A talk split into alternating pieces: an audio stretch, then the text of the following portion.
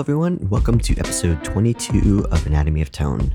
This week, we're going to dig into the Effectrode Phaseomatic Tube Phaser Pedal. I'm going to talk about some of the compositions and cues that I wrote for this episode, as well as discuss my point of view on some ethics on gigs and recording sessions when dealing with artists, musicians, or just other people that you're doing business with. Uh, I offer lessons for guitar, drums, bass, music theory, composition, recording engineering. So if you're looking to get deeper into any of those areas, reach out to me. I'd be glad to discuss your goals and your needs. You can find me at anatomyofguitartone.com.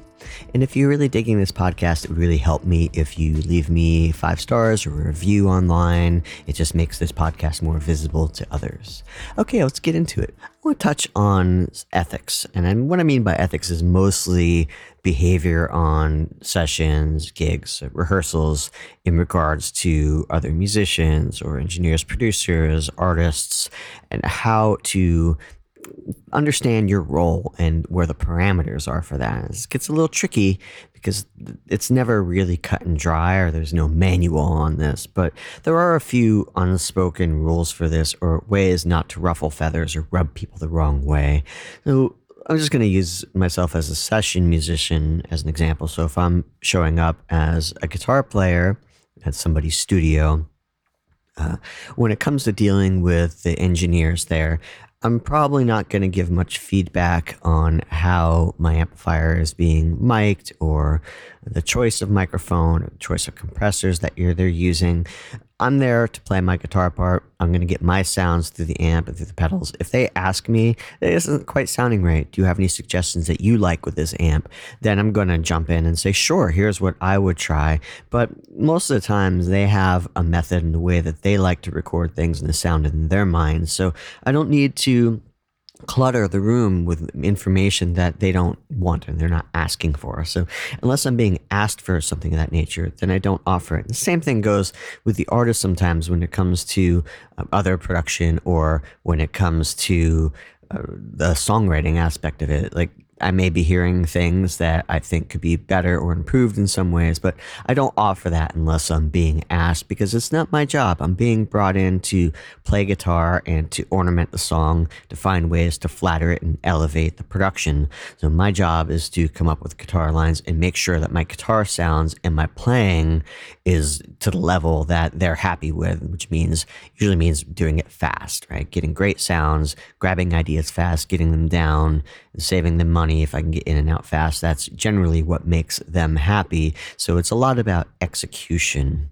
The same thing goes as an engineer. If you're an engineer on a session, your job is to watch levels, make sure you're getting the right sounds, check for phase cancellation, it's project management, setting markers, uh, just all the above, punch in points. You're really like an engineer on the job. Your job is to really maintain, listen for, for overloads or any kind of digital clipping or digital errors. That's your job. If an engineer on a session starts I don't know, making suggestions about parts or arrangements, or even sometimes what is a better take or not a better take, this can start to rub people the wrong way. It could rub musicians the wrong way. It can rub artists the wrong way. Sometimes, if it's not rubbing the artist the wrong way, what happens is it creates a too many cooks in the kitchen scenario, which you don't want on a session most of the time, unless it's set up to be that way unless the uh, engineer is also going to act as a producer. But that's something that should be clearly made known to everybody when they show, show up to the session. Like, hey, this is the engineer and producer, and this is the artist, and we're working together on this. If your sole role is to be an engineer, you commenting on maybe production techniques or arrangements or performances from the musicians or artists are there uh, is a little out of line.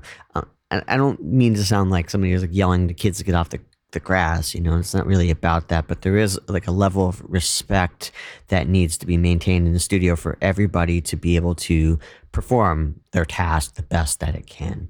I know that as a arranger, as a producer myself, I have a certain method for when I go in the studio and I'm tracking musicians to get the best out of them. And for me, sometimes that is easing people into an arrangement and letting them play through things several times, get comfortable, let it be a little shaky, listen back to it, not really make that many comments at all about things being not perfect or whatever. And as people get it under their fingers and comfortable with it, then I could start to to point out some some key factors. If I'm trying to, to proceed that way as a producer or arranger or conductor on a session, and somebody else is popping in over the cans, giving other directions, it's sort of undermining my direction and my plan for how to execute the session. And, and I've had this happen, and every time it's happened, it's always made the session worse because I've gone into some of these sessions knowing how I'm going to approach and get the best out of the musicians. And some people don't have the best te- techniques for that. And so it can frustrate musicians, throw the vibe off, create a little bit of a hostile environment, uh, a little bit of resentment among the other musicians or uh, arrangers or conductors or uh, whoever else artist is on the session. Uh, I think we think it's important. Even the same goes for rehearsals. Like there's times when I'm on rehearsals where I'm not going to suggest something to the bass player unless I'm being asked, even if I know it might be better. It's just it's not my role, and unless they're asking me for it, it's it's kind of their role to figure that out or to communicate with the artist to what they want. I've been in situations where everybody is giving opinions about everybody's parts and it's just complete chaos and it never ends up with a great final product. And so that's why usually there's a producer on a session. The producer is usually the person that is uh, the liaison for the artist to communicate with everybody to get the desired product, right? To get the end result that they want that maybe they can't communicate. It's the artist's job to make sure that those roles are clearly defined. Your job as an engineer on this session, your job as a producer on this session, your job as a session musician, and to be able to make sure that everybody feels comfortable in their role. So if an artist is not setting those boundaries, then you're going to see more and more of it. People are going to push those borders and they're going to push their weight around. Uh, and it, this could just complicate things. I've, I've had sessions like this. I had a session recently where I walked away feeling very frustrated because my flow uh, got ruined because of um, you know engineer that was maybe being uh, a little too um, uh, forward with uh, their opinions. So, not that opinions are bad, and I don't want to silence anybody's opinions, but there's just a time and a place for them, and an order for them to ensue that everybody walks away feeling good about the work they did or knowing what their role was just want to throw that out there because I've seen this go sour and ruin relationships on many occasions where the lines weren't clear. So you have to have clear lines, whether you're on a gig, a rehearsal, or session. Right? Know what your task is, your job is, and proceed cautiously with how you step over those borders to communicate with people. Maybe consider that somebody does know what they're doing, but they have a process in order to get there. And what happens sometimes is when people start butting in, is they're intruding with the other person's process to get to the end result. And you can't just say it's about saving time because sometimes it doesn't save time at all. In fact, it adds time because that person has a process and it may look like it's taking a lot of time, but before you know it, they have it turned around because they have a system for it. And if you're interrupting with it, you really could kind of blow that flow. So it's something to think about when dealing with people and just to maintain a healthy relationship. I know it's uh, complicated relationships that I've had in the past and where I've wanted to step away and have even stepped away from projects because of the lack of clarity of roles within a project. I'm going to play a cue. I've been experimenting with Dorico and considering switching from Sibelius because it just seems like there are issues within Sibelius that they will never fix. And some of them are being very problematic for my work right now. One of them being the inability to really play back an MP3 or anything along with an arrangement you're working on. The other is every once in a while it crashes on me, or it sounds like Sibelius has a temper tantrum and it hits all the keys on the piano and uh, stops playback. But when it does that, it uh, takes a note and it moves it uh, by a half step or sometimes even more. And that's really frustrating because then I have to play Where's Waldo and find the note. So it's that and many other things the lack of being able to use it more like a DAW and use different uh, virtual instruments and plugins. So Dorico allows me to use VST plugins and VST instruments, and I can tap into my UAD plugins, and I can actually get the uh, the mockups to sound a lot closer to mixed without having to pull them into Luna and do additional work. So there are a lot of advantages to Dorico. Now I have tried it before and it hasn't settled with me, and I'm hoping this time it does. And I've been using it for a couple of days, and now it seems to be really connecting with me. So I feel like this time it, it might work, and it feels like Dorico has more of a future in it, where uh, Sibelius feels stuck in the water in so many ways, and it's only ever going to get so much better. This is a cue I wrote in the serialist style. It's a 12 tone row that I proceeded to use in canon like form. They weren't complete exact uh, replications in the canons. I used different rows, and sometimes I did inversions or I did retrograde. And I used a sequential circuits Prophet 10 and I, I did individual performances because I wanted them to be unique and individual, each three lines, their expressions and performances. And I did some processing after it was recorded. I ended up running it through a PSP 42, which is like their lexicon uh, PCM 42 delay, which is fantastic. And then I ended up putting a filter on the whole mix and adjusting the filter. I found that when I was trying to troubleshoot some uh, some EQ issues in the whole mix, I was sweeping the EQs and I really liked what it was doing to the sound. So I ended up putting a filter on it and affecting the whole mix that way. It's very spooky, maybe Halloweeny, uh, alien type vibe to it, which we get from the 12 tone system, which I like a lot for horror and sci fi. So you get the vibe this is a, not of, um, of Earth in some ways, or what we associate as being normal.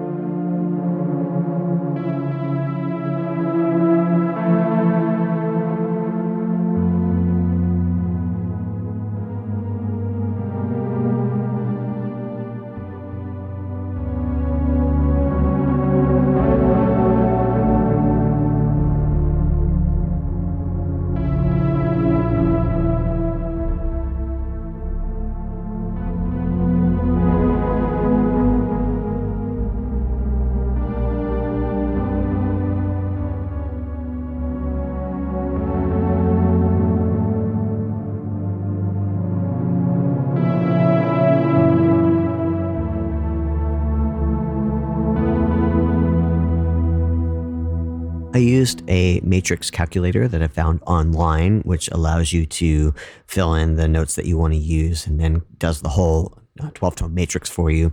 And then I opened up Dorico and started composing canons in Dorico and referring back to the, the matrix so I can see what notes I had available to use. And once I had it done in Dorico, I did a PDF and then I just played it in using the analog uh, Prophet 10. Let's listen to a counterpoint example I did using the stock sounds in Dorico, which I think sounds so much better than Sibelius.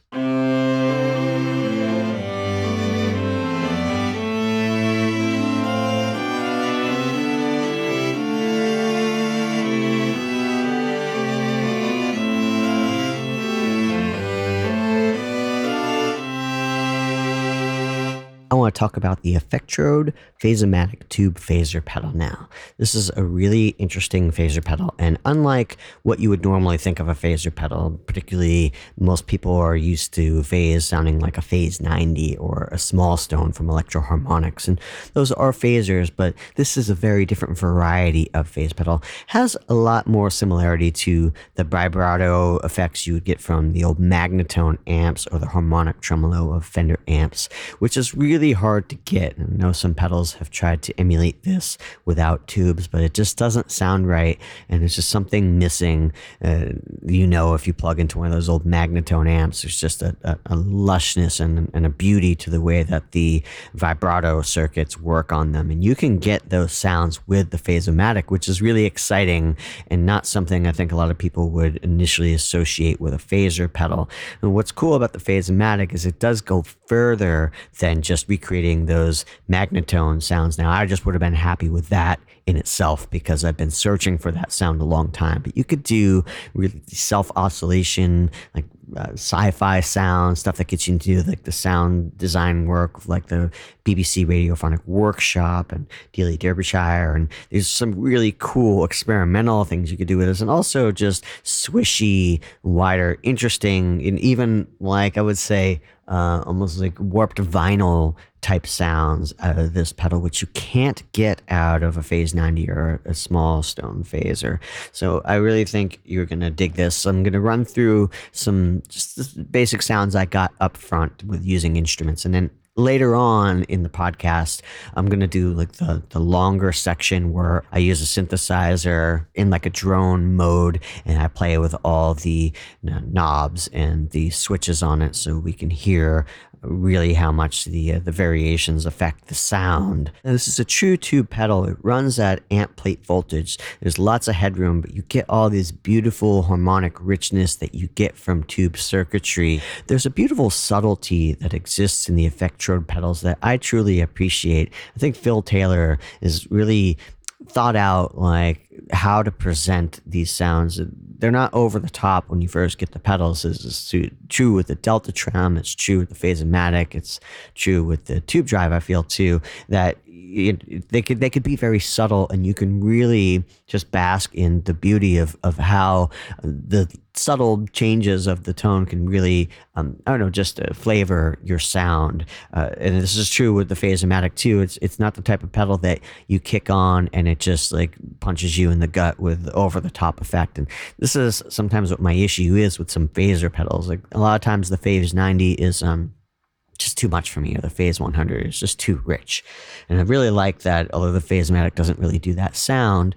Initially, when I got the pedal and plugged it in, the effects were much more subtle. I could hear the way that the tube circuitry was affecting the harmonic overtones of my guitar signal or bass or synth. Or, and also, I can uh, just get it tapped into my sound where it wasn't overbearing, which is where I'm often most happy with a lot of my modulation effects. Now, there are some features, or I should say, adjustments on the inside of the pedal that allow you to tweak the circuit a little bit. And if you want to get a little bit thicker, more pronounced effect, you can do that. And there's a, and also um, uh, an adjustment on the inside for the feedback that you can even get it to self oscillate even harder and more weird, which is great. And there's also an option to take off a coupler inside to have further control of the way the pedal is phasing. You can find this all in the manual, which is available on effectrode.com. And all the specs are there, plus the manual, which gives you tips on how to operate it. First things first, let's just jump into some sounds. I'm going to start with a guitar, I'm going to go to bass, I'm going to go to Mellotron, and then we're going to end with synth, which is going to have a lot of long drones on it and me playing with a lot of the parameters. I'm going to use Gibson ES335 into the Phaseomatic, and then I'm going to run into a pedal from Solo Dallas called the Schaffer Replica. And this is the Storm model. Uh, this is based on the 1970s or 80s early Schaffer wireless units, which have a very particular sound to them, and many artists used during that time period and became a crucial part of their sound. And now it's back, but in a pedal format, which is really amazing. That's going into a Marshall Plexi, and then I'm running into my audio interface now. The Marshall is running through 4x12 greenback cabs. Let's just hear. I have the Phaseomatic set up into like a sort of a notch filter vibe. And it's not just a straight notch filter, but it's got a little bit that just, I don't know, that nasally kind of um, filtered sound to it. So.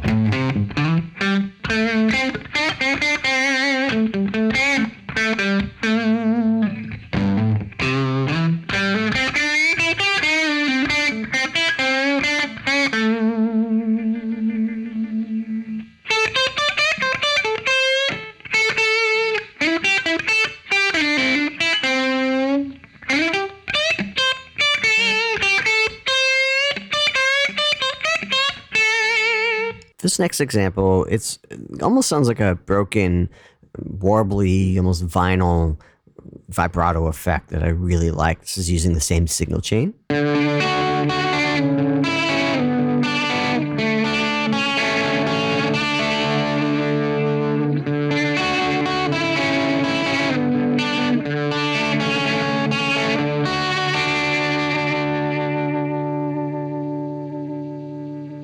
I'm going to play some chords down near first and third position. Open voicings a lot, chunkier, thick kind of sound. This is more of almost a traditional phasing sound.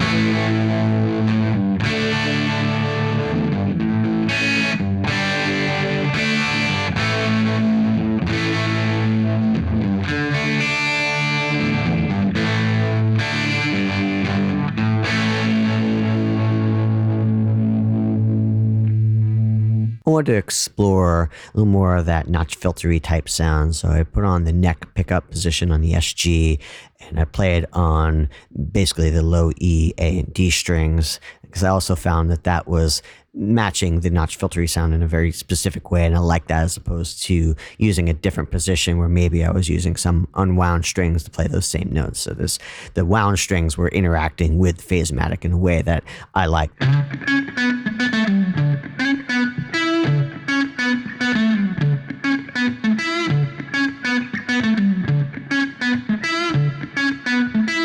I'm going to move some bar chords around with the high E and B strings open and have the Phaseomatic set on a pretty subtle phasing effect just to give it some movement.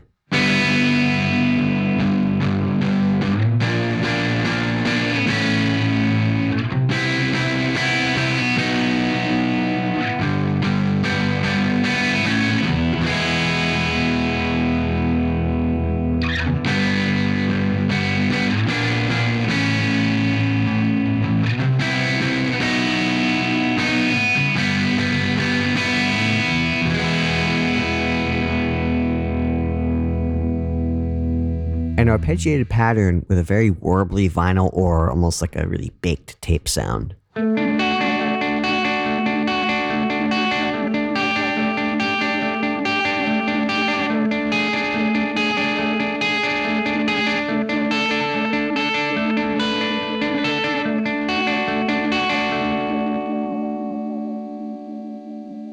How about a minor pentatonic riff on the low three strings?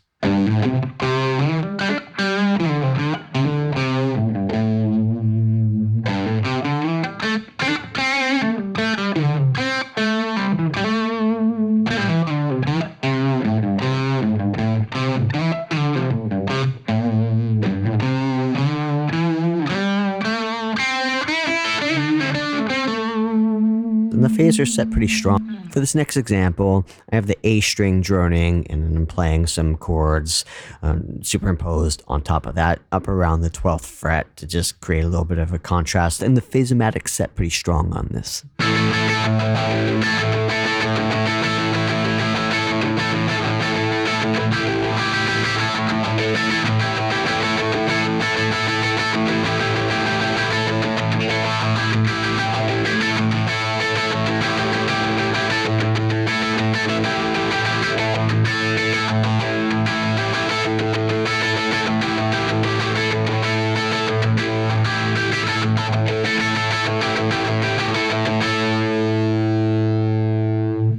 Leslie type effect.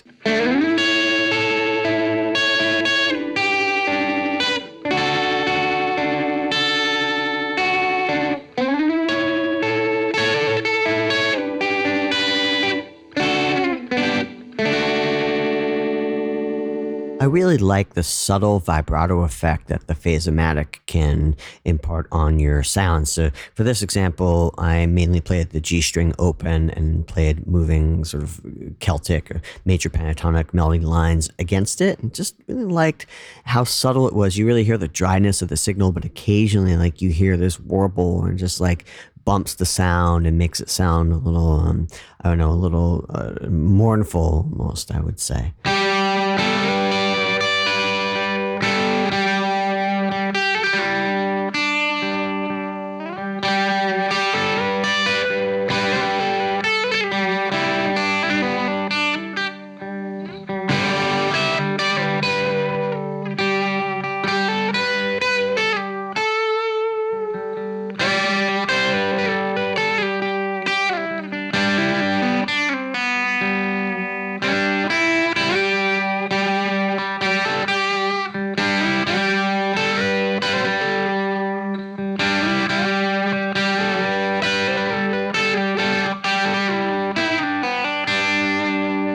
To switch amps. I'm going to run my 1964 Guild Starfire 3 with the DeArmond humbuckers. First year they made the DeArmond humbuckers. I'm going to run that into the Effectrode Phaseomatic, and that's going to go into Headstrong Little King reverb with a 1x12 what's going on in this example is basically if we follow the chord movement, I'm moving the root notes in fifths relationships. So I start out in A minor, so it's A, D, G, C, F.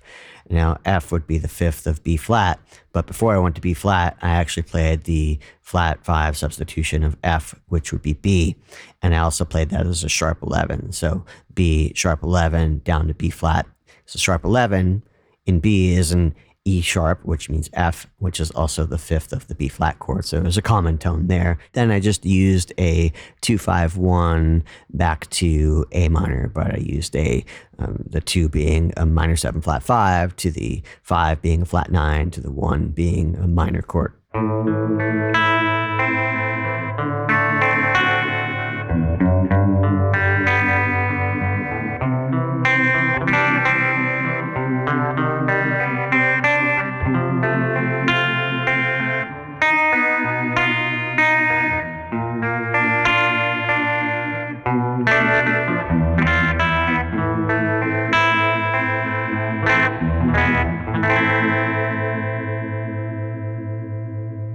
How about a surf example using more of the Magnatone style vibrato?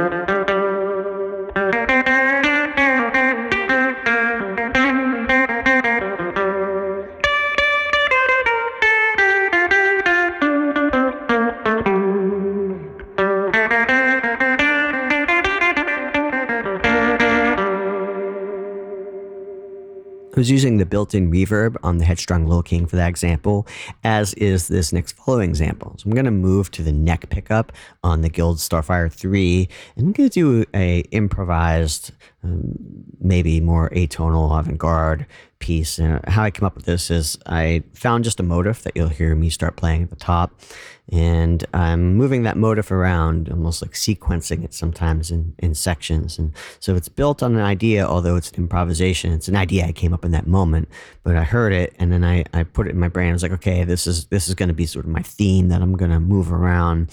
And I was playing a lot of random notes as I was imagining and hearing them, and just maybe as I'd play them, I'd think about where I want them to resolve. Because every time you have a tension, it wants to resolve in a direction, right? Often it's just a fret away, either a fret higher or a fret lower. So I would introduce a dissonant note and then I would listen to it and decide of all the notes that were ringing, which one of those dissonant notes could resolve somewhere and lead me to the next note. And that was part of the way I was approaching this, uh, even though like some of the, the phrases and the, the pitch decisions were initially random. After I hit them, I did try to have some sort of mindfulness about where to take them next or how to resolve them before I moved on.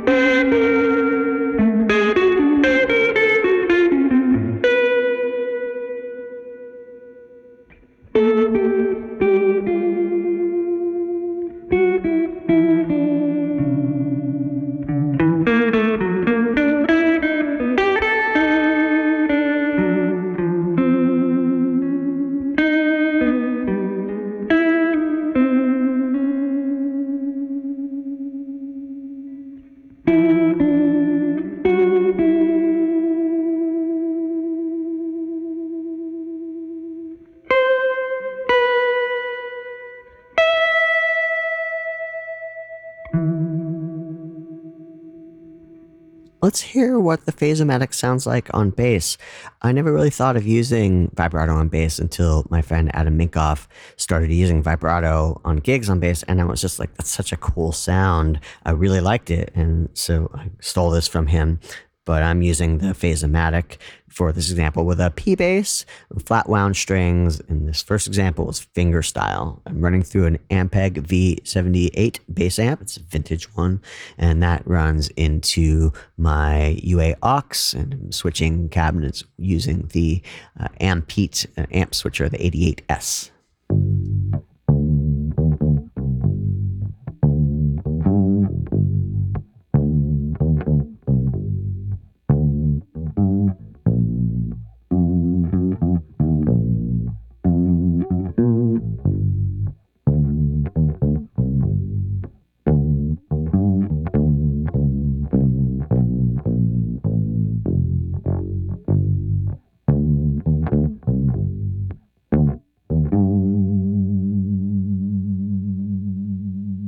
Now I'm going to use the same bass, but I'm going to use a pick and I'm going to play the pick a little bit closer up towards the neck as opposed to being closer to the bridge.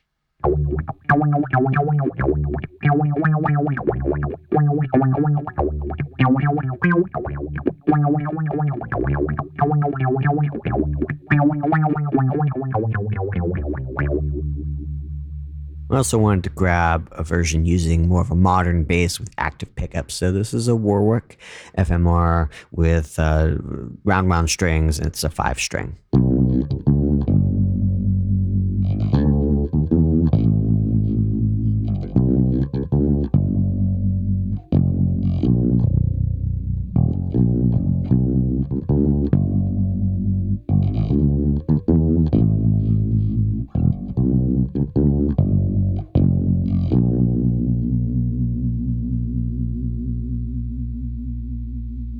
To apply the Effectrode Phaseomatic to one of the Optigan samples that are on my Mellotron M4000D Mini.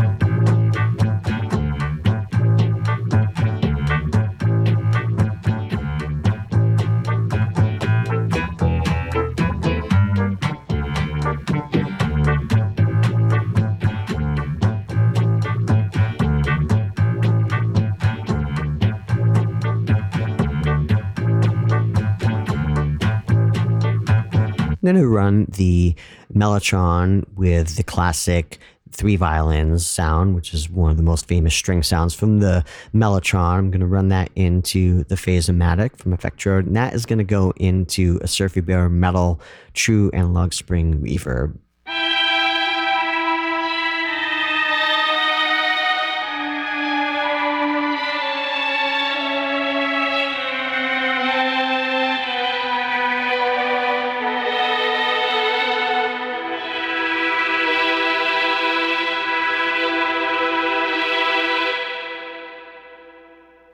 I'm going to move it to the low string sound on the Mellotron and play it an octave lower so we can hear how the phase sounds different at different octaves. So it's the same exact settings on the Phaseomatic.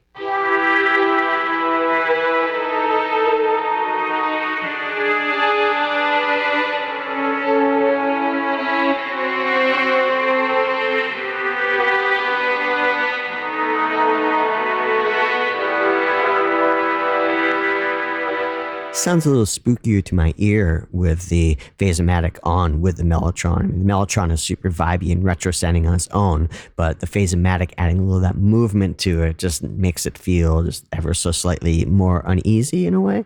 Um, in that example, well, both of those examples, I was doing this uh, chromatic bass movement that was used a lot by Bach in the Baroque period, which I, have really been experimenting a lot with my counterpoint and stuff, which is basically if he used chromaticism, it was mostly relating to secondary dominants. So it wasn't random chromaticism. An example, the key of the song was an E minor. So I moved the bass note down to D sharp E flat, but I'm going to think of it as D sharp because we're going to think of secondary dominants. So I'm trying to think, what is that D sharp? What chord could that be part of to be a five chord of something? And I know that D sharp could be part of a B7 chord, which is a five chord of E. And I can get to E by moving that D sharp down to D, our next bass note. And that D is the seventh of an E7 chord. So it would be like a third inversion or, or 4 2 if you're talking about figured bass of the um, E7 chord. And in this time period, they're very rarely played dominant seven chords in root position. And I've really been getting into this uh, uh, 4 2 or, or, third inversion dominant chords lately because now I'm kind of really into that sound and my ears are really getting used to it. And I just keep moving them down this way. C sharp, I can think, oh, well, that's, uh, that's, that could be the third of an A7 chord. Um, and that's going to take us down to C, when that C is going to be a third inversion of a D7 chord, right? And I just kind of climbing down the, the chords there, which is a, a move we've heard all a ton through classical music. But it's it's neat when you figure it out and you get it under your fingers and you can start using little bits and pieces that in, in your compositions. This next example, I used the Mellotron on a flute sample with the Effectrode Phaseomatic on and I was playing with the pitch knob on the Mellotron M4000D Mini. I really like playing with both the tone knob and the pitch knob on here. Kind of got this like theremin, almost Blade Runner esque type sound by just messing with it. The the Mellotron, the fact that it had the Phaseomatic on it was running into the Surfy Bear created like this perfect storm of of interesting like interaction.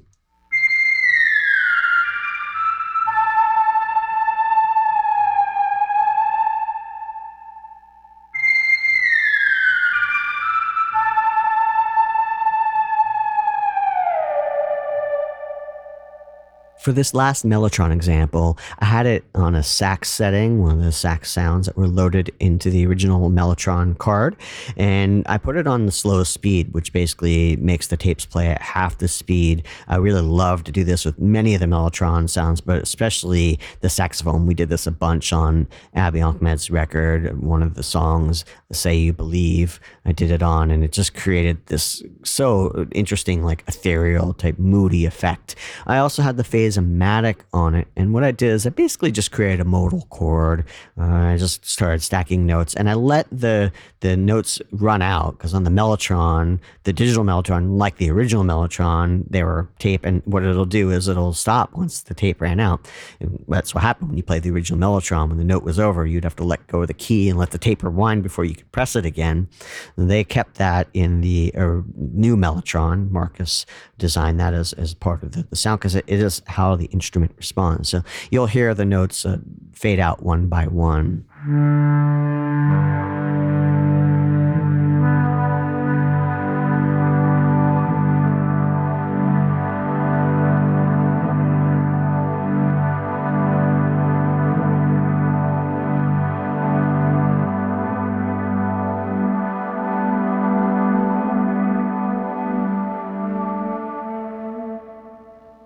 It's just such a moody, lovely tone.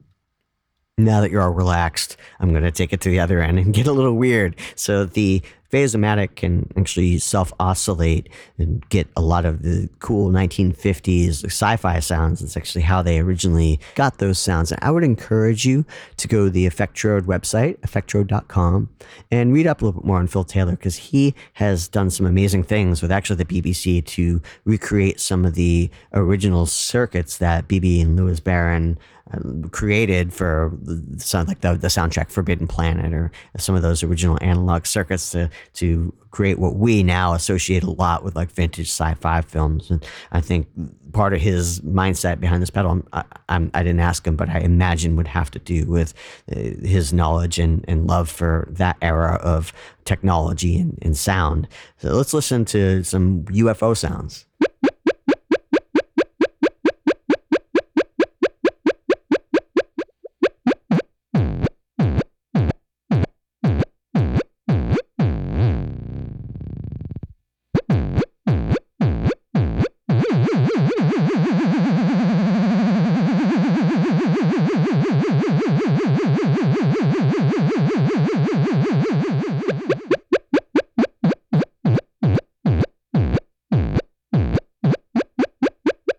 I'm going to put some spring reverb on this. I'm going to use the analog Demeter reverbulator spring reverb.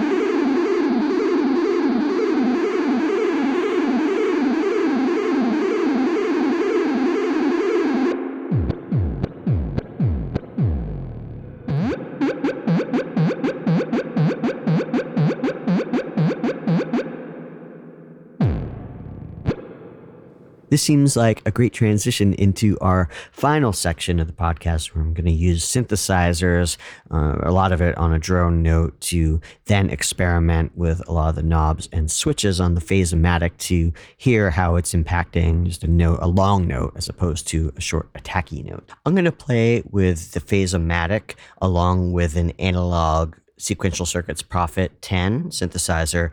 I'm going to set it on a drone at first I feel like with these long sustained notes, it's the best way to hear how the shape and the width and the speed and the blend knob works, as well as the switches in the back, which are set for color and normal, skewed, or scattered. I'm going to turn it on.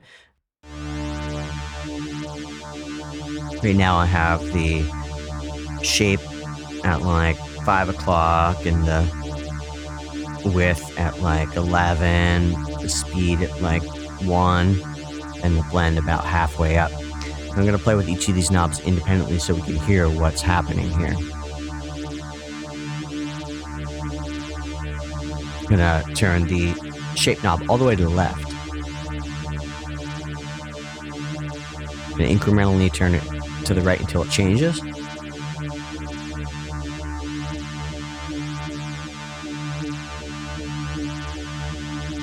Turn more right till it changes.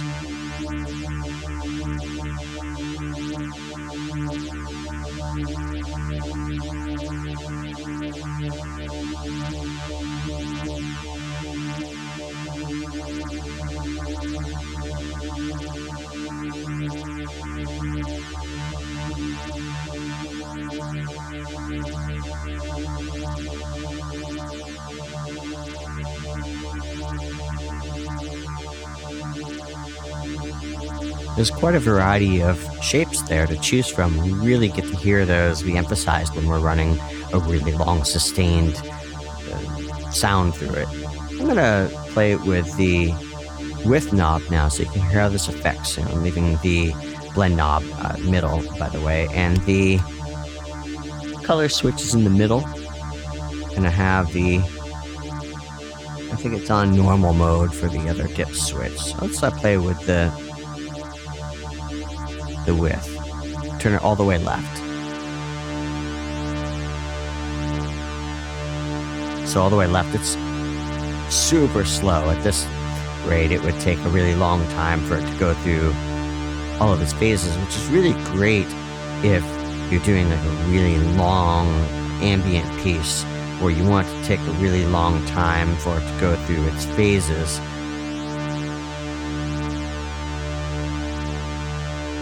turning it up a little bit here.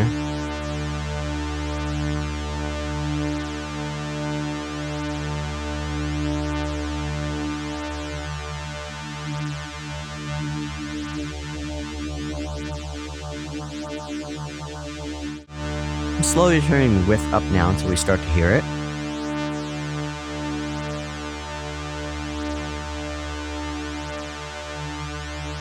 So we definitely hear some subtle movement in there off, in.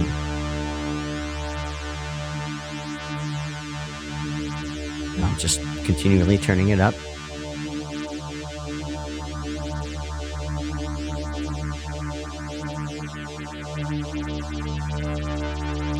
It's fully up.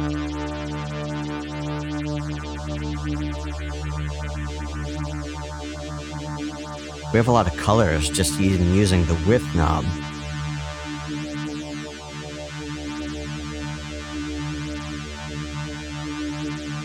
Play with the blend knob now.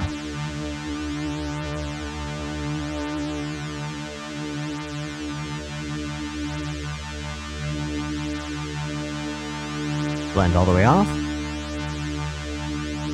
Noon. All the way up where it's just the wet signal. Really get to hear how the phase works against the dry signal when the blend is like in around between 11 and 1 to 2.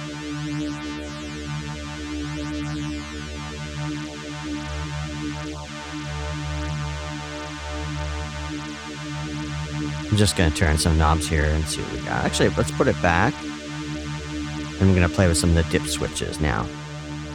I just adjusted the color to its middle position. Oh, here's the top position.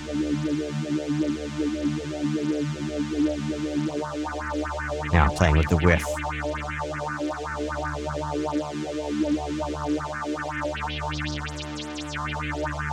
I'm going to move the color switch to the middle. Where it was. Color switch all the way down.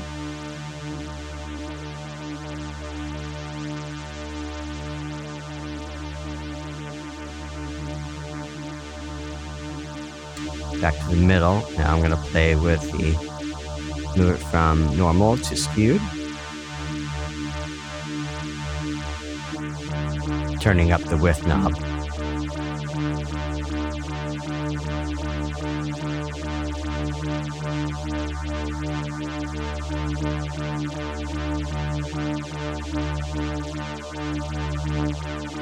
I'm actually moving the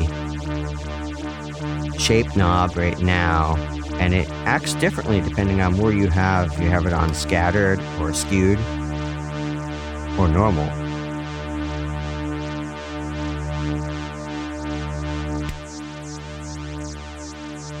I just adjusted the color switch here.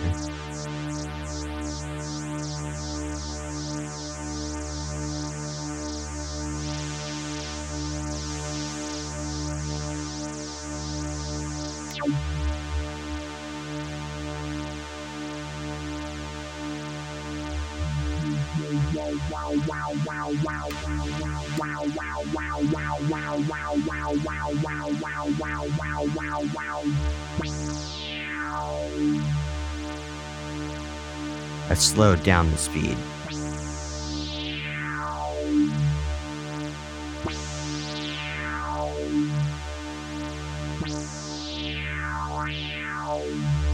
Cranked up the width.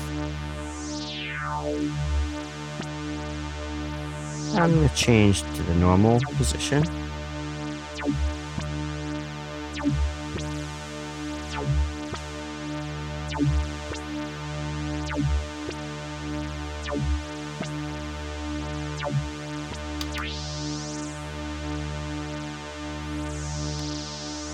This is on scattered now.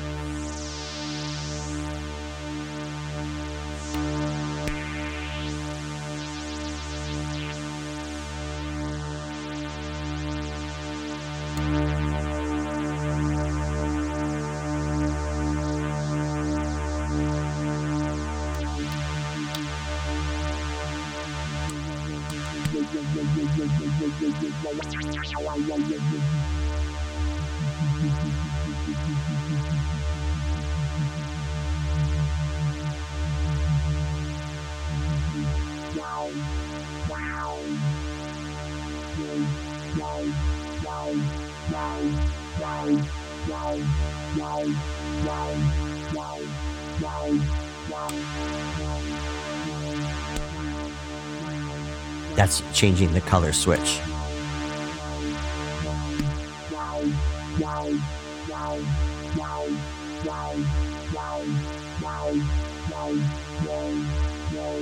I'm playing with the shape switch now.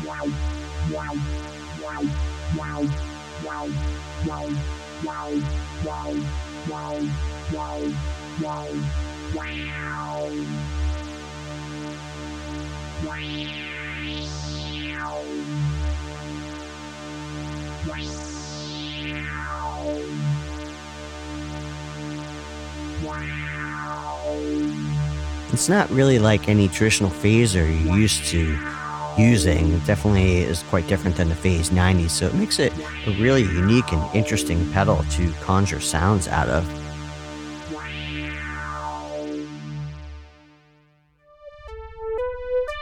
Okay, right now I'm running the Effectrode Phaseomatic along with the ASM Hydrasynth and the Sequential Circuits Prophet 10. So how this routed is I'm just using the ASM Hydrasynth to send arpeggiation information, MIDI note information to the Prophet.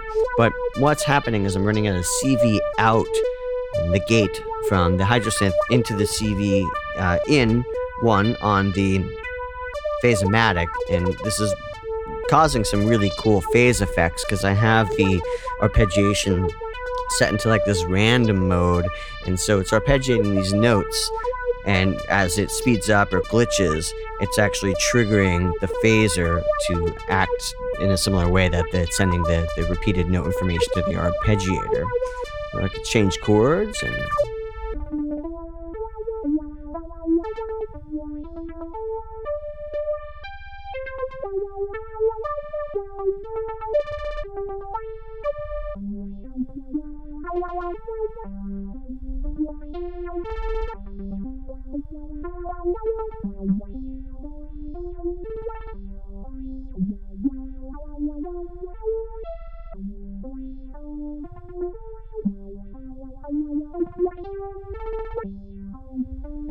Gonna play with some knobs now.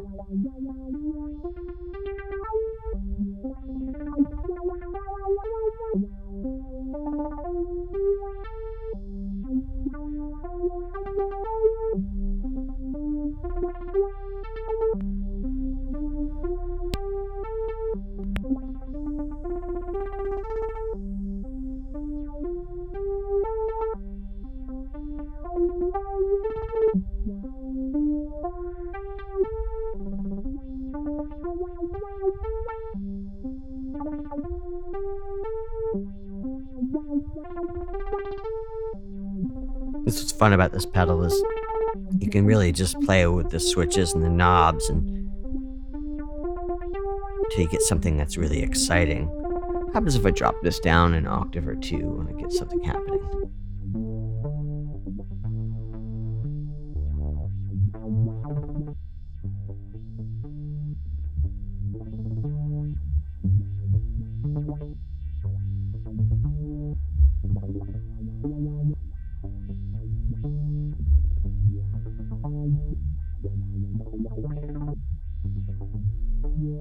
Bypass the pedal. This is the sound coming from the Prophet. You open the filter up a little bit. Turn the pedal back on.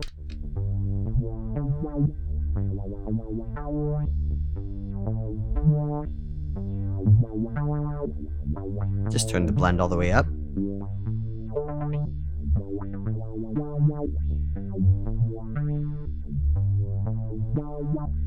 Even an octave lower.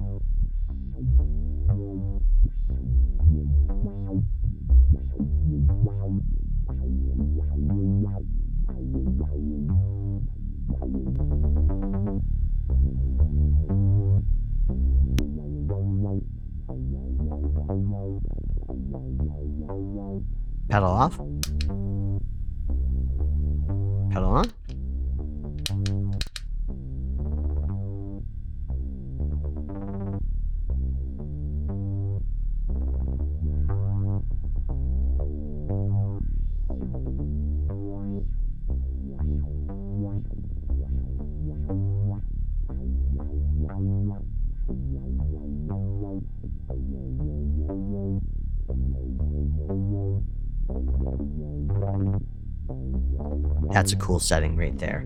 I have the shape all the way to the left. The width is about 2 o'clock. The speed is at 9 o'clock. And the blend is uh, all the way up. I have the color switch all the way down. And I'm in skewed mode. Takes me a second there. My eyes are bad. I can't really see some of the print on here. That's a cool sound. If I compress that and put a little saturation on it, that would sound awesome. Let's add some movement into it. You can hear it's without it. Now this is just accepting the CV gate, so the phaser is acting in, in a really cool way. Let's see if I changing the speed on the arpeggiator here.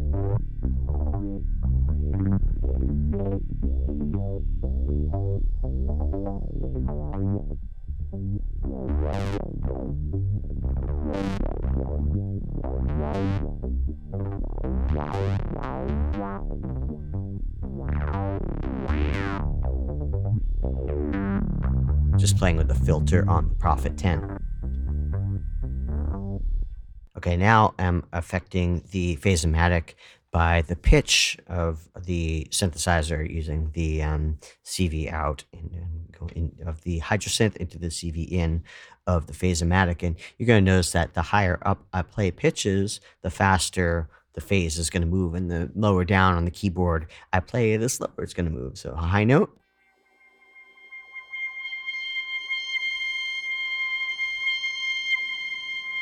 Lower note.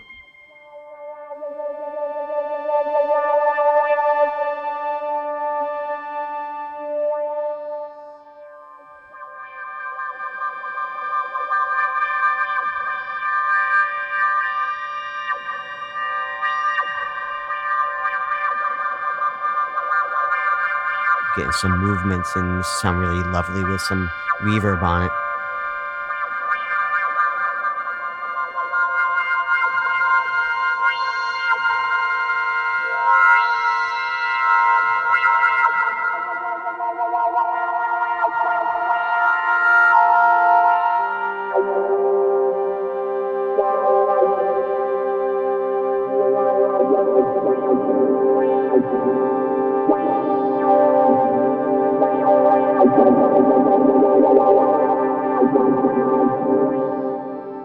Pedal off.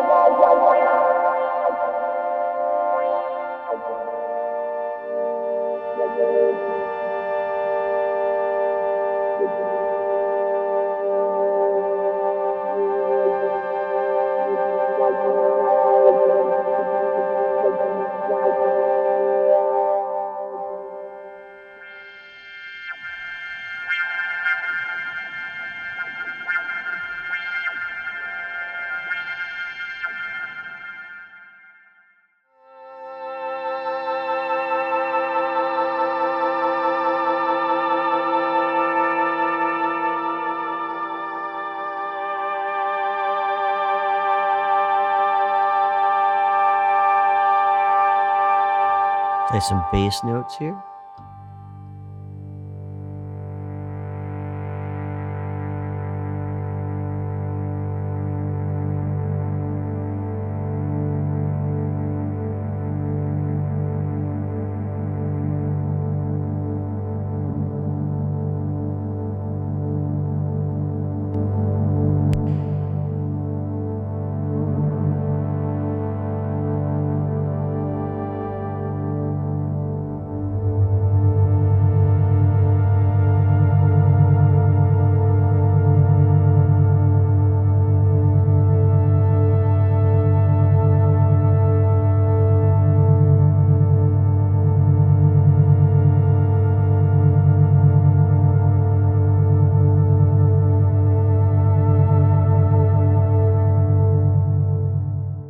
Dig a little more into the sci-fi realms. Really dark, kind of menacing, low tone. I'm using the Prophet 10. I'm going into the Phaseomatic, and I'm going into a Seeker Electric Effects uh, tone bender, and then I'm going into my interface. Check this out.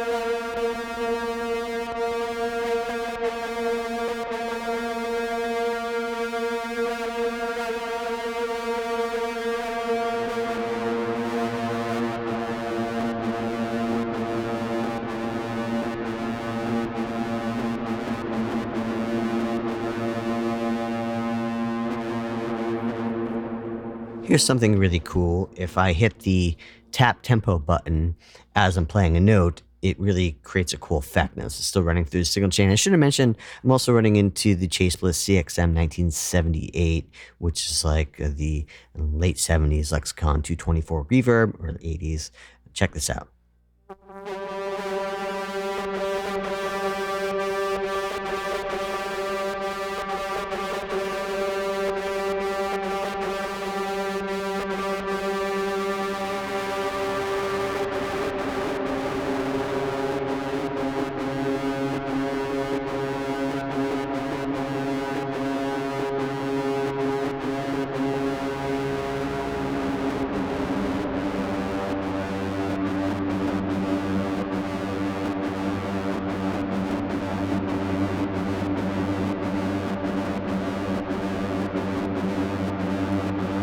So I'm creating that pulse. Otherwise, it would just sound like this.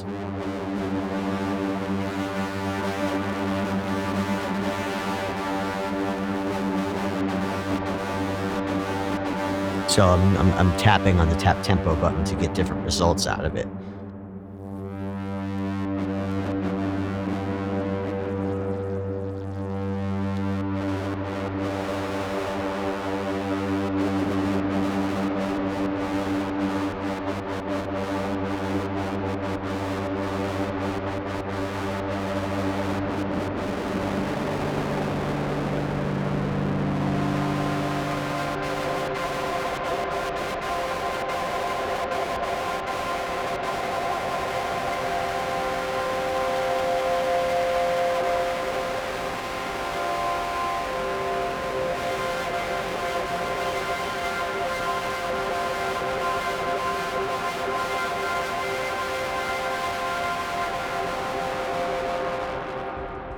Hope you enjoyed nerding out on what is really an exceptional, nuanced, uh, explorative pedal from Effectrode called the Phaseomatic. And you could check them out at effectrode.com. If you have any questions, feel free to reach out to me at anatomyofguitartone.com.